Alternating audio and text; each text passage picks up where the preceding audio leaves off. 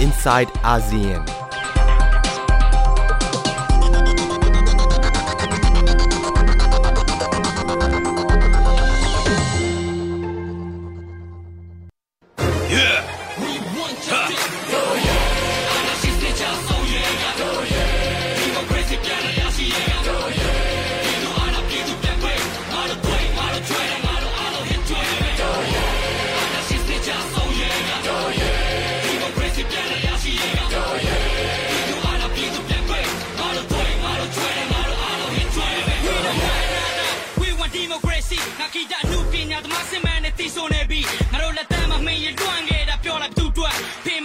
ထွက်တဲ့မြေခွေလို့ကောက်ဖတ်ချက်ဘူးလားဒီမှာကိုမင်းမတွေးနဲ့တက်ကိုညံကဆောင်မှာတနက်နဲ့မြောက်တွေကိုလို့ကြောက်လားအာနာရှင်တွေအားလုံးကမုန်းနဲ့ထက်ခေါင်မှာ voice is loudest loudest loudest worldwide ဒီအောင်မှာရှက်တဲ့နဲ့မင်းတို့စာမင်းတို့ပြန်ပြီးရှက်တဲ့နဲ့ပြည်သူအားလုံးညီတဲ့ hit ချိန်ကုန်ထမ်းမြင့်မယ်မောင်ကိုခွေလို့လင်းစီတော့ငါတို့ရွက်လွင့်မယ်ပြည်သူကိုတနက်ပြင့်မယ်ကောင်းနေ go to the fight in hell အာနာရှင်တွေကြောက်ဆုံးရဲ့ငါတို့ สวัสดีค่ะ ยินดีต้อนรับคุณผู้ฟังเข้าสู่รายการ i n s i ซต์อาเซียนดิฉันชลันทรโยธาสมุทรทำหน้าที่ดำเนินรายการ เราเริ่มต้น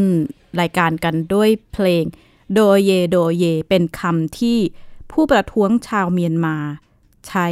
ตะโกนในช่วงของการเดินขบวน เรียกร้องประชาธิปไตย ในเนื้อความก็ระบุคล้ายๆ กับว่าเป็นหน้าที่ของพวกเราที่จะต้องเดินหน้าเรื่องนี้ต่อ แต่ว่าสถานการณ์การประท้วงในเมียนมายังเกิดความรุนแรงต่อเนื่องนะคะ ช่วงเช้าวันศุกร์ที่ผ่านมา เพียงหนึ่งวันก่อนวันครบรอบ 76 ปีกองทัพเมียนมา ก็มีรายงานว่า คนร้ายเนี่ยคว้างระเบิดเพลิงใส่ที่ทำการพักสันนิบาตแห่งชาติเพื่อประชาธิปไตยหรือว่า NLD ขององซานซูจีในย่างกุ้งทำให้เกิดเพลิงไหม้แต่ว่าควบคุมเพลิงได้หลังจากนั้นในเวลาหนึ่งชั่วโมงนะคะ จอวินเจ้าหน้าที่พัก NLD ก็ออกมาเปิดเผยว่า ประชาชนที่อยู่ใกล้กับที่ทำการพลักเนี่ยก็เห็นเปลวไฟแล้วก็โทรศัพท์ แจ้งเจ้าหน้าที่ให้เข้ามาควบคุมเพลิง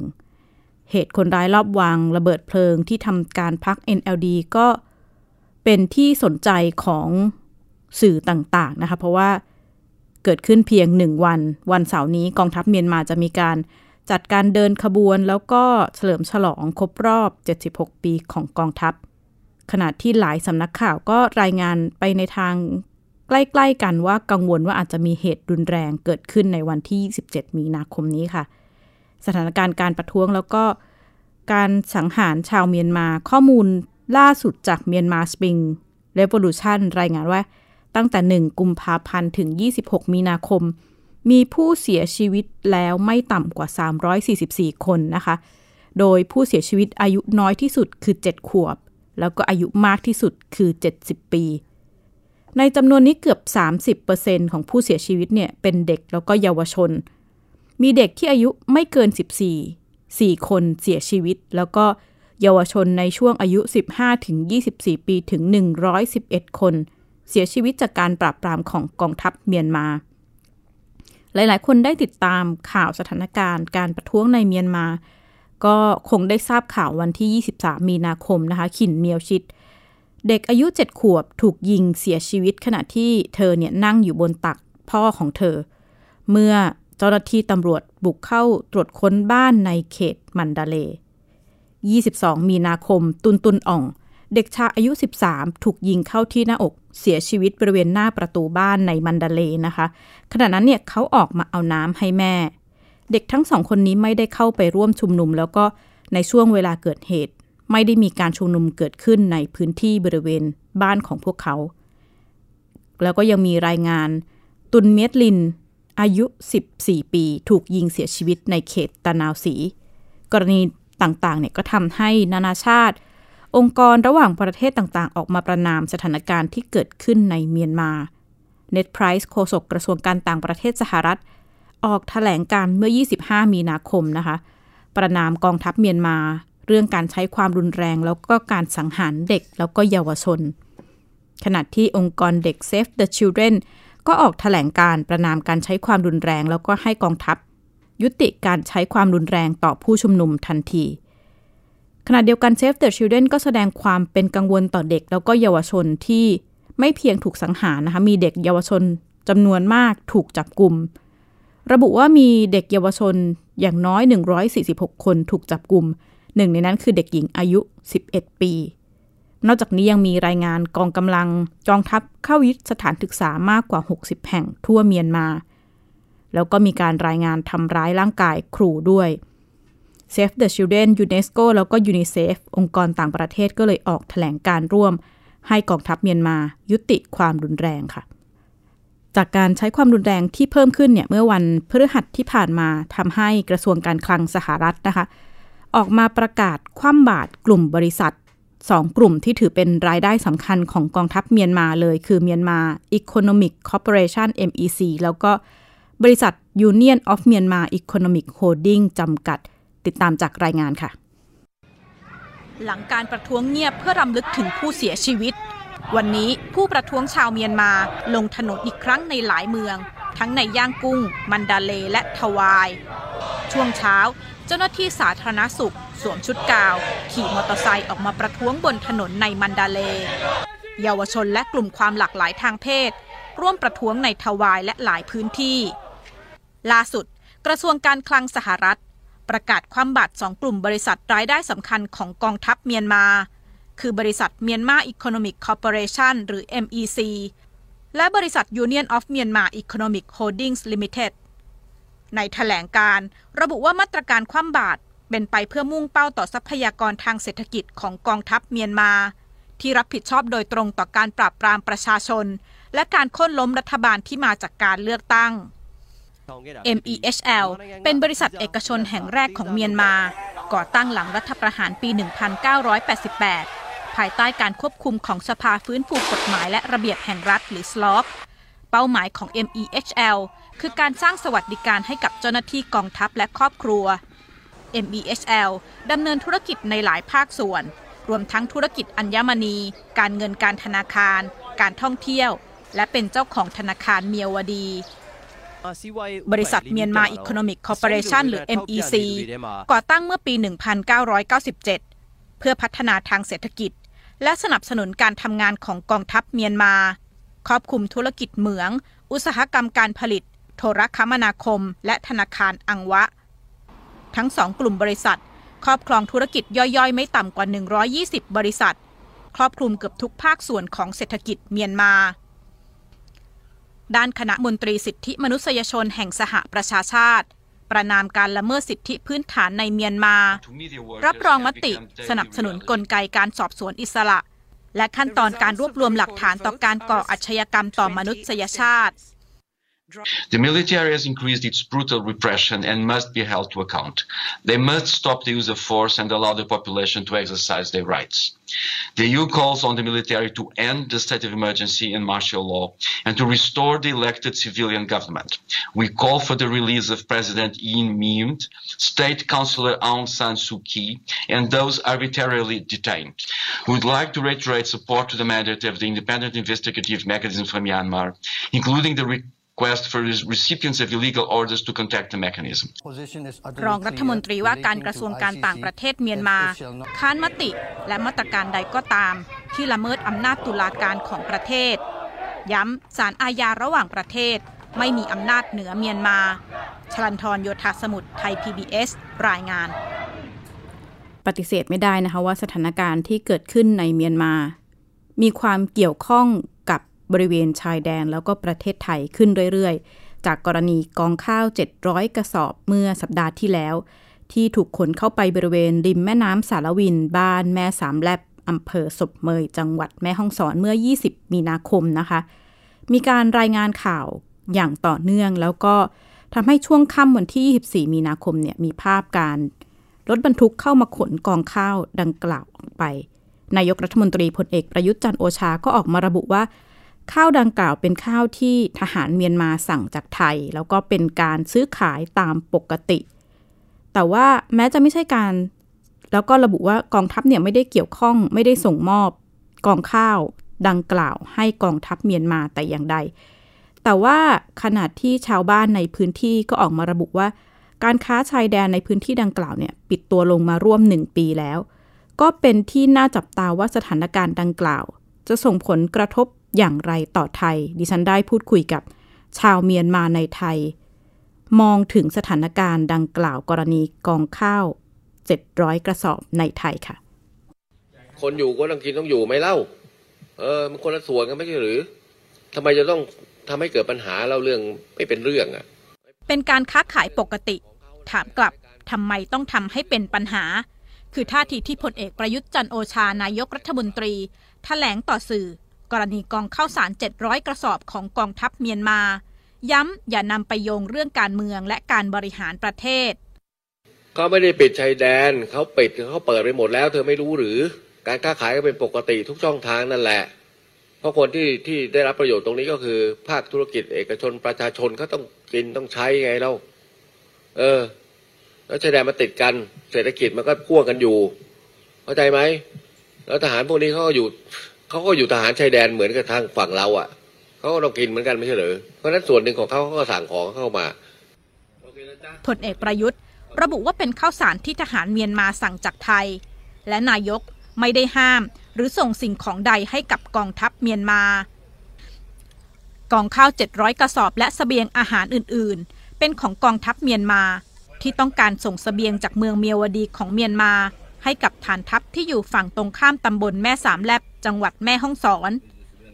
แต่ตลอดเส้นทางแม่น้ำสารวิน เป็นพื้นที่ของ 5 กองกำลังสหภาพแห่งชาติกะเหรี่ยงหรือ KNU ที่ออกมาประกาศชัด ไม่รับผิดชอบ หากเกิดอะไรขึ้นกับคนที่สนับสนุนทหารเมียนมาทำให้กองข้าวต้องอยู่ในพื้นที่ดังกล่าวร่วม 4 วัน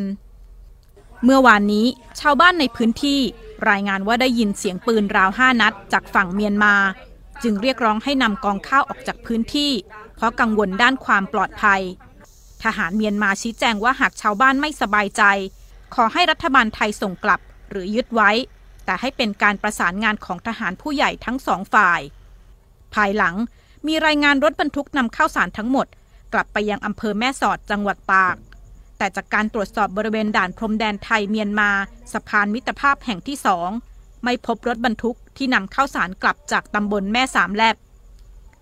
ด้านตัวแทนกองกำลัง KNU ให้ความเห็นว่ากรณีข้าวสารที่ถูกขนออกนอกพื้นที่ คาดว่าเป็นการเก็บไว้เพื่อไม่ให้เกิดความเสียหาย และคงดูท่าทีว่าจะดำเนินการอย่างไรต่อไป ผู้แทนชุมชนเมียนมาในไทย ให้สัมภาษณ์กับไทย PBS ว่ารู้สึกเสียใจที่มีท่าทีสนับสนุนทหารเมียนมาที่สังหารและปราบปรามประชาชน ฝากถึงรัฐบาลไทย ให้เลือกข้างประชาชน ก็อยากจะฝากถึงทางรัฐบาลไทยก็สามารถที่จะเลือกข้างได้แล้ว ซึ่งถ้าเขาไปอยู่ข้างที่มันผิด หรือว่าข้างที่เป็นกลุ่มก่อการร้ายหรืออทหารพม่าในปัจจุบัน ก็เขาก็ถูกบันทึกในประวัติศาสตร์ไปด้วยกับเขาว่า เออมันมีคน เออเขาเรียกอะไร เออมันมีมันเป็นฝ่ายที่มันไปสปอร์ต กลุ่มก่อการร้ายอย่างนี้ครับ ก็ไม่อยากให้เอ่อประเทศไทยที่เรากำลังอาศัยอยู่ แล้วก็แบบเป็นแผ่นดินที่เราทำมาหากิน จะเกิดชื่อเสียงเสียอย่างนี้ไป อยากให้อยู่เคียงข้างประชาชนที่มันเป็นบริสุทธิ์ใจต่ออการต่อสู้ครั้งนี้มากมากกว่าครับนายประเสริฐจันทระรวงทอง เลขาธิการพักเพื่อไทย ยื่นร้องต่อประธานคณะกรรมาธิการการทหาร สภาผู้แทนราษฎร ขอให้ตรวจสอบข้อเท็จจริง หลังเกิดกระแสข่าวทหารไทย สนับสนุนสเสบียงข้าวสารให้กองทัพเมียนมา เพราะหากเป็นเรื่องจริง อาจส่งผลกระทบต่อภาพรวมของประเทศ ด้านหนึ่งรัฐบาล ชาติตะวันตกไม่ว่าจะเป็นสหรัฐอังกฤษ ก็จับมือกันนะคะ เดินหน้าคว่ำบาตรกองทัพ แล้วก็ธุรกิจที่เกี่ยวข้องกับกองทัพเมียนมา ขณะที่หันมามองเพื่อนบ้านในภูมิภาคอาเซียน อาจจะยังมีท่าที ไม่ค่อยชัดเจนเท่าไหร่นัก แต่ว่าหลาย ๆ ประเทศไม่ว่าจะเป็นรัฐมนตรีต่างประเทศของอินโดนีเซีย แล้วก็สิงคโปร์มีการหารือกันเมื่อวันพฤหัสบดีที่ผ่านมานะคะ แล้วก็ออกมาเรียกร้องอีกครั้งให้รัฐบาลทหารเมียนมาเนี่ยยุติการใช้ความรุนแรงกับผู้ประท้วง โดยนายวิเวียนบาลากริชนันรัฐมนตรีต่างประเทศของสิงคโปร์ออกมาระบุว่าทั้งสองประเทศมีความทุกข์ใจกับเหตุกรณีการสูญเสียชีวิต แต่ว่าทางออกของปัญหาต้องเกิดจากภายในเมียนมาเอง ขณะที่อินโดนีเซียแล้วก็สิงคโปร์เชื่อว่า ไม่ควรมีการแทรกแซงตักจากต่างชาติ แต่ก็ย้ำว่าอาเซียนพร้อมที่จะให้ความช่วยเหลือไม่ทางใดก็ทางหนึ่ง นี่ก็เป็นท่าทีของชาติสมาชิกอาเซียนที่แสดงความเป็นห่วงต่อสถานการณ์ที่เกิดขึ้นในเมียนมา แต่ว่าบทบาทของอาเซียนจะมีบทบาทมากน้อยอย่างไรในการ ร่วมกันหรือช่วยเหลือ พื่อหาทางออกในวิกฤตเมียนมาติดตามจากรายงานค่ะ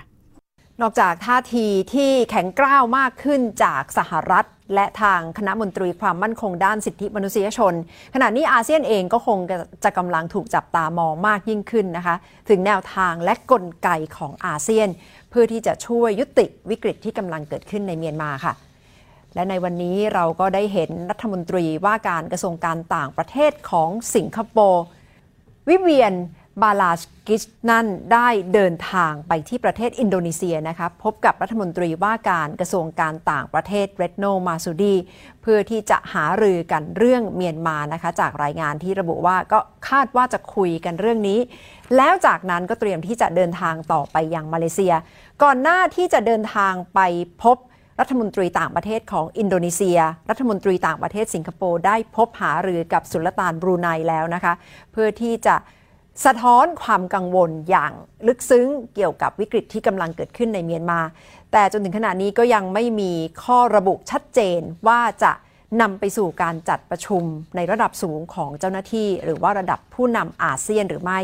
เพื่อที่จะแก้ปัญหาเรื่องเมียนมานะคะ แต่กลไกของอาเซียนก็เป็นความหวังละค่ะว่าน่าจะเข้าไป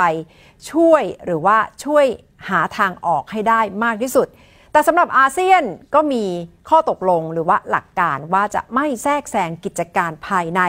แต่ในห่วงเวลาแบบนี้ที่วิกฤตในเมียนมากำลัง หนักหนามากขึ้นเรื่อยๆ และคนเสียชีวิตมากขึ้น อาเซียนควรที่จะเดินหน้าตามหลักการนี้อย่างไรหรือว่าควรจะตัดสินใจอย่างไร คุณเทพชัยยองและดิฉันได้คุยกับคุณเกียรติสิทธิอมรรองประธานคณะกรรมกกรรมาธิการการต่างประเทศ สภาผู้แทนราษฎรค่ะ ถ้าดูนะครับบรูไนออกมาพูดก็มากที่สุดที่เคยมีการพูดแล้วนะครับนะฮะอินโดนีเซียก็ไม่นิ่งเฉยละนะครับ มาเลเซียก็แสดงท่าที ผมคิดว่าไอ้ไอ้มาตรการแซงชั่นไม่ต้องไปพูดถึงนะฮะ เพราะเมื่อไหร่ก็แล้วแต่คุณใช้การแซงชั่นทางเศรษฐกิจเนี่ยประชาชนเดือดร้อน ไอ้คนที่เป็นผู้ก่อการเนี่ยไม่ไม่เดือดร้อนครับเราไม่ควรทำเรื่องแซงชั่นไม่ต้องพูดถึงนะครับ แล้วตอนนี้ความจริงประเทศใหญ่ๆ เช่นสหภาพยุโรปกับสหรัฐเองเนี่ยผมคิดว่าเข้าใจแล้วเพราะฉะนั้นเขาแซงชั่นอะไรฮะ คนที่มีส่วนในกระบวนการเท่านั้น ตรงนี้ถูกต้องครับ ประการที่สองก็คือเขาแซงชั่นมากกว่านี้ไม่ได้ เพราะว่าเศรษฐกิจผูกพันกันน้อยมาก กับเมียนมาเนี่ยถ้าดูส่งออกดูครับความผูกพันด้านการเงินนะฮะไม่ถึง5%ซึ่ง10%ก็หมายความว่าจะไม่มีผลมากไม่มีนักผลอะไรเลยใช่ครับนะอาเซียนได้พิสูจน์ประเทศไทยได้พิสูจน์ว่า การที่มีปฏิสัมพันธ์ ถึงแม้เราไม่เห็นด้วยกับสิ่งที่เขาทครับำได้ประโยชน์กว่าการที่ไม่มีส่วนร่วม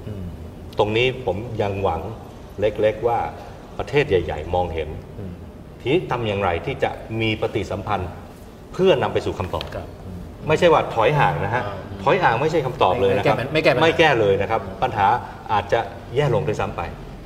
ทำอย่างไรเรา engage ภาษาการทูตคือครับเข้าไปมีปฏิสัมพันธ์กับเขาอย่างสร้างสรรค์ยังใช้คำนี้ด้วยนะ ก็ก็ได้ฮะเอ่อนักการทูตชอบใช้นะครับ ก็ก็แล้วแต่กรณีนะฮะทีนี้เราเดินเข้าไปเอ่อไปช่วยกัน หาทางออก และมีบทบาทร่วมไม่เสียหายครับ แต่ถ้าดูท่าทีจีนกับรัสเซียก็อาจจะดูเหมือนพยายามที่จะเข้ามามีส่วนร่วมในการแก้ปัญหา ถ้าเทียบกับใหม่ๆเนี่ยท่าทีอาจจะดูแข็งกร้าวมากกว่านี้นะคะ จีนกับรัสเซียคุยกันแล้วก็บอกว่าต้องคุยกันในเมียนมาเนี่ยต้องคุยกันหาทางออกภายใต้กรอบรัฐธรรมนูญด้วยครับแล้วก็ต้องพยายามคุยกันกับทุกฝ่ายนะคะเพราะเขาเห็นแล้วไงครับว่ามันไม่ง่ายอย่างที่คิดนะฮะแล้วมัน หนทางที่เดินอยู่มันไม่ไปสู่ทางออกที่จะเป็นประโยชน์กับประเทศและภูมิภาค ก็หมายความว่าถ้าจีนรัสเซียแสดงท่าทีออกมาแบบนี้อาจจะเป็นโอกาสที่ไทยเองหรือว่าอาเซียนเองก็ต้องพยายามร่วมมือหรืต้องมองว่าคุยการกันมากขึ้นการที่จีนกับรัสเซียออกมาเช่นนี้คือการส่งสัญญาณนะฮะคือการส่งสัญญาณทางการเมืองที่ ผมคิดว่ามีนัยยะสำคัญ เพราะที่ผ่านมาช่วงเห็นไหมครับช่วงแรกที่เขาจีนมีท่าทียังไงฮะ เขาบอกสิ่งที่เกิดขึ้นในเมียนมาคือการปรับคอรมอใช่ทันทีทันใดลยเห็นไหมฮะเหมือนตอนนี้ถ้าท่าทีเป็นอย่างนี้คนละเรื่องแล้วนะฮะครับหนังคนละม้วนแล้วเพราะฉะนั้นตัวฝ่ายผู้ที่ดำเนินการในเมียนมาเองก็ก็ต้องรู้สึกต้องเห็น ไม่เฉพาะสถานการณ์ในเมียนมานะคะ สัปดาห์ที่แล้ว มีเหตุเพลิงไหม้รุนแรงในค่ายผู้ลี้ภัยคอกส์บาซาในบังคลาเทศ มีรายงานว่า บ้านพัก พื้นที่ลี้ภัยของชาวโรฮิงญาเนี่ยเสียหายไปมากกว่า 17,000 หลัง มีผู้เสียชีวิตอย่างน้อย 15 คนและสูญหายมากกว่า 400 คน สถานการณ์ดังกล่าวจะส่งผลกระทบอย่างไรต่อชะตากรรมชาวโรฮิงญาที่ก่อนหน้านี้ มีรายงานว่าอาจจะเดินทางกลับเมียนมาติดตามจากรายงานค่ะ วิกฤตผู้พยพชาวโรฮิงญาถือเป็นวิกฤตด้านมนุษยธรรมระดับโลกนะคะ และแม้ว่าช่วงนี้เราจะไม่ค่อยได้ยินข่าวเกี่ยวกับชาวโรฮิงญาในเมียนมาสักเท่าไหร่นักค่ะ แต่ว่าพวกเขายังคงเผชิญกับความยากลำบากไม่ต่างไปจากเดิมนะคะ หรืออาจจะมากขึ้นกว่าเดิมซะด้วยซ้ำโดยเฉพาะชาวโรฮิงญาในค่ายผู้พยพที่บังคลาเทศค่ะ เหตุไฟไหม้ครั้งใหญ่ที่เกิดขึ้นที่ค่ายผู้พยพชาวโรฮิงญาในบังคลาเทศเมื่อวันจันทร์ที่ผ่านมานะคะ ได้เผาผลาญทุกอย่างจนราบเป็นหน้ากลองค่ะ แล้วก็นี่ไม่ใช่เหตุการณ์แรกที่เกิดขึ้นในปีนี้ด้วยนะคะ เมื่อช่วงกลางเดือนมกราคมที่ผ่านมาค่ะ เกิดเหตุไฟไหม้ที่ค่ายผู้อพยพในคอกส์บาซาทำลายที่พักไปไม่น้อยกว่า 550 หลัง ส่งผลกระทบต่อผู้พยพนะคะกว่า 3,500 คนต้องไร้ที่อยู่อาศัยค่ะ นอกจากนี้ยังมีโรงเรียนขององค์การยูนิเซฟได้รับความเสียหายไปอีก 4 แห่งนะคะ ขณะที่เหตุการณ์ในครั้งนี้ รุนแรงกว่าครั้งที่แล้วค่ะ และถือเป็นครั้งที่ใหญ่ที่สุดด้วยนับตั้งแต่ปี 2560 นะคะ โดยมีที่พักผู้พยพถูกเผาทำลายไปทั้งหมดมากกว่า 17,000 หลังด้วยกัน แต่จุดที่น่าสังเกตที่สุดค่ะ คือความถี่ของการเกิดเหตุเพลิงไหม้ค่ะ ถ้าเรานับตัวเลขการเกิดไฟไหม้ที่นี่นะคะ อาจจะพูดได้ว่าค่ะครั้งนี้ถือเป็นครั้งที่ 3 แล้วในรอบ 4 วันนะคะ โดยทั้งสองครั้งแรกเนี่ยเกิดขึ้นเมื่อวันศุกร์ที่แล้วค่ะ ขณะที่เมื่อเดือนมกราคมจริง ๆ แล้วเกิดเหตุเพลิงไหม้ด้วยการขึ้น 2 จุดนะคะ นักรณรงค์ของ Amnesty International ประจำภูมิภาคเอเชียใต้ค่ะ เขาตั้งข้อสังเกตเอาไว้นะคะว่า เหตุไฟไหม้บังเอิญเกิดขึ้นพร้อมกันมากจนเกินไปหรือเปล่า และที่สำคัญค่ะ เจ้าหน้าที่ยังไม่สามารถสรุปผลการสืบสวนครั้งก่อนๆได้เลยนะคะขณะที่สถานการณ์ในค่ายผู้พยพไม่ใช่ปัญหาเดียวของชาวโรฮิงญาที่ต้องเผชิญนะคะ เพราะว่าพวกเขากว่า 13,000 คน ตอนนี้ถูกย้ายไปอาศัยอยู่ที่เกาะบาซานชาบริเวณอ่าวเบงกอ ซึ่งอยู่บนเส้นทางพายุไซโครนค่ะถ้าคุณผู้ชมหันมาดูสถานการณ์ในรัฐยะไข่นะคะ ก่อนหน้านี้กองทัพประกาศคำมั่นค่ะไม่นานหลังยึดอำนาจว่าจะทำตามแผนรับผู้พยพในบังกลาเทศกลับเมียนมานะคะ แต่น้อยคนนักที่จะเชื่อคำมั่นนี้นะคะ ซึ่งรวมถึงไฮยีอิสมาอิลค่ะ ประธานเครือข่ายสันติภาพโรฮิงญาที่เขามองว่าแม้ว่าชาวโรฮิงญาจะอยากกลับบ้าน แต่ไม่น่าจะมีใครกล้ากลับไปค่ะใครจะรับประกันให้ได้ว่าชาวโรฮิงญากลับมาแล้ว อันดับแรกคือ safety ใครจะทำให้ safety ให้เรา and security ใครจะดูแลให้เรา security ของเรา and dignity ความเป็นมนุษย์ได้สิทธิเท่ากันใครจะใครจะรับประกันให้เรา เราไม่เชื่อทหาร เพราะที่ผ่านมาสามสี่รอบ ก็โดนเช่นกันแบบนี้ใครทำทหารทำ สำหรับท่าทีของกองทัพต่อกลุ่มชาติพันธุ์ในรัฐยะไข่นะคะ อาจพูดได้ว่าลดความแข็งกร้าวลงไปเยอะทีเดียวค่ะ ทั้งการยกเลิกการปิดอินเทอร์เน็ตในพื้นที่ที่ทำมานานกว่า 19 เดือนนะคะ นิรโทษกรรมอดีตหัวหน้าพักแห่งชาติอารากันและให้สมาชิกพักเข้าร่วมในคณะรัฐมนตรีชุดรัฐบาลทหาร รวมไปถึงการถอดชื่อของอารากันอาร์มี่หรือว่ากองทัพอารากันออกจากบัญชีรายชื่อกลุ่มก่อการร้ายค่ะ แต่ทั้งหมดนี้เราอาจจะมองได้นะคะว่าเป็นเพียงแค่เกมผูกมิตรซื้อใจเพื่อซื้อเวลาหรือเปล่า ในช่วงที่กองทัพกำลังวุ่นวายกับการจัดการกับกลุ่มผู้ประท้วงค่ะ ซึ่งแน่นอนว่ากองทัพย่อมไม่อยากเปิดศึกหลายด้านพร้อม ๆ กันนะคะ ไม่มีหวังที่ว่าทหารยึดอำนาจแล้วก็ทำดีขึ้นกับพี่น้องชาวรฮิงญานะครับ ไม่มีวัน ทหารพม่าวางแผง ฆ่าพี่น้องชาวโรฮิงญาตั้งแต่1962แม้ว่าองซานซูจีจะเคยถึงขั้นออกโรงปกป้องปฏิบัติการกวาดล้างชาวโรฮิงญาของกองทัพเมียนมาบนเวทีศาลโลกมาแล้วค่ะ แต่ชาวโรฮิงญาจำนวนไม่น้อยนะคะ ยังคงมองว่าการมีรัฐบาลประชาธิปไตยก็ยังดีกว่าตกอยู่ภายใต้อำนาจของกองทัพค่ะ ปฏิเสธไม่ได้นะคะว่าบทบาทของ กลุ่มชาติพันธุ์ชนกลุ่มน้อยในสถานการณ์ที่ครุกกุ่นของเมียนมาขณะนี้จะมีบทบาทอย่างมาก ก็เห็นได้ชัดจากการจัดวันครบรอบก่อนเดินขบวนของกองทัพ กองกำลังชนกลุ่มน้อยอย่างน้อย 10 กลุ่มปฏิเสธไม่เข้าร่วม การจัดสวนสนามในครั้งนี้ที่เกิดขึ้น แล้วก็คิดว่าต้องมองต่อไปว่าบทบาทของชนกลุ่มน้อยกลุ่มชาติพันธุ์เมียนมา จะมีบทบาทอย่างไรในการเจรจาหรือว่าการแก้ปัญหา การใช้ความรุนแรงที่เกิดขึ้นณขณะนี้ และนี่คือทั้งหมดของ i n s i ซต์อาเซียนสัปดาห์นี้ ดิฉันชลันทรโยธาสมุทรขอลาคุณผู้ฟังไปก่อนและพบกันใหม่สัปดาห์หน้า สวัสดีค่ะ ติดตามรายการได้ที่ www.thaipbspodcast.com แอปพลิเคชัน Thai PBS Podcast หรือฟังผ่านแอปพลิเคชัน Podcast ของ iOS Google Podcast Android Podbean SoundCloud และ Spotify ติดตามความเคลื่อนไหวของรายการและแสดงความคิดเห็น โดยกดถูกใจที่ facebook.com/thaipbspodcast